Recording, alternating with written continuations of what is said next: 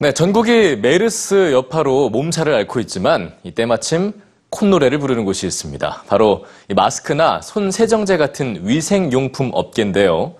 특히 마스크는 불과 한 달 전에 비해서 가격이 두, 세 배까지 오르면서 소비자들의 원성이 높아지고 있습니다. 자, 제품이 없어서 못 산다는 품귀 현상. 과거에는 어땠을까요? 뉴스지와 함께 과거로 잠시 돌아가 보시죠. 인간에게 가장 필요한 요소 중 하나, 바로 소금입니다. 우리의 몸이 생명을 유지하기 위해서는 하루 1g의 소금이 필요한 만큼 소금은 물 다음으로 중요하죠. 이제는 너무 흔해진 탓에 오히려 과도한 소금 섭취를 줄이자는 저염 식단이 권고될 정도지만 한때 소금은 억만금을 줘도 살 수 없는 귀한 존재였습니다. 서기 500년 이후 500년 동안 암흑기를 맞았던 유럽 중세 시대에는 지구온난화가 심각했는데요.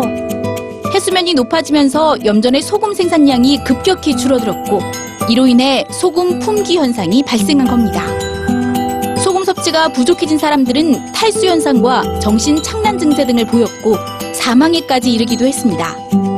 그러자 일부에서는 일정량의 염분이 포함된 동물이나 사람의 피를 마시며 소금 성분을 대체하는 일까지 벌어졌다고 하는데요. 지금도 아프리카 내륙 지방에서는 소의 동맥에 대나무관을 꼽고 그 피를 마시기도 한다고 하죠.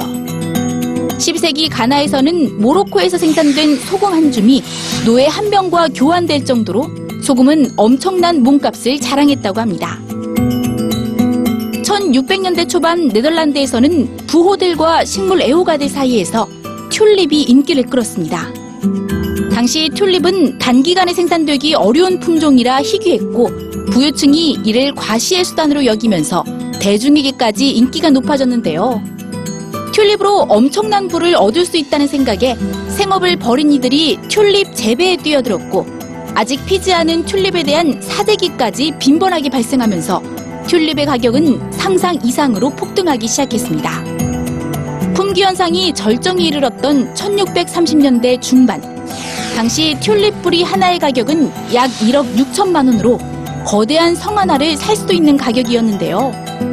하지만 어느 순간 튤립 가격이 폭락하면서 국민들의 삶은 파탄에 이르렀고 이 튤립 파동은 네덜란드 경제 전체를 흔든 최초의 거품 경제 현상으로 기록되고 있습니다.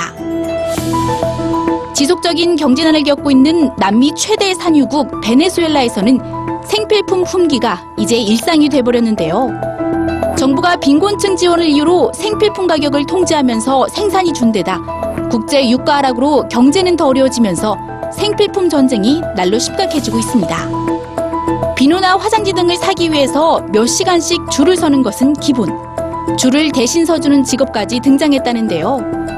특히 약국에서는 살 수도 없는 피임 도구 한 상자가 한 경매 사이트에서 80여만 원에 거래되며 대표 품귀 품목으로 자리 잡고 있다고 합니다. 한편 역사 속에서 주로 극단적 상황을 불러왔던 품귀 현상은 오늘날 종종 마케팅 수단의 형태로 등장하고 있는데요. 마지막 하나, 한정판.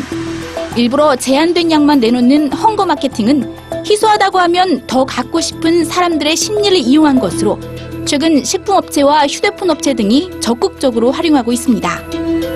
다양한 이유로 더욱더 잦아지는 품귀 대란. 반갑지만은 않은 상황입니다.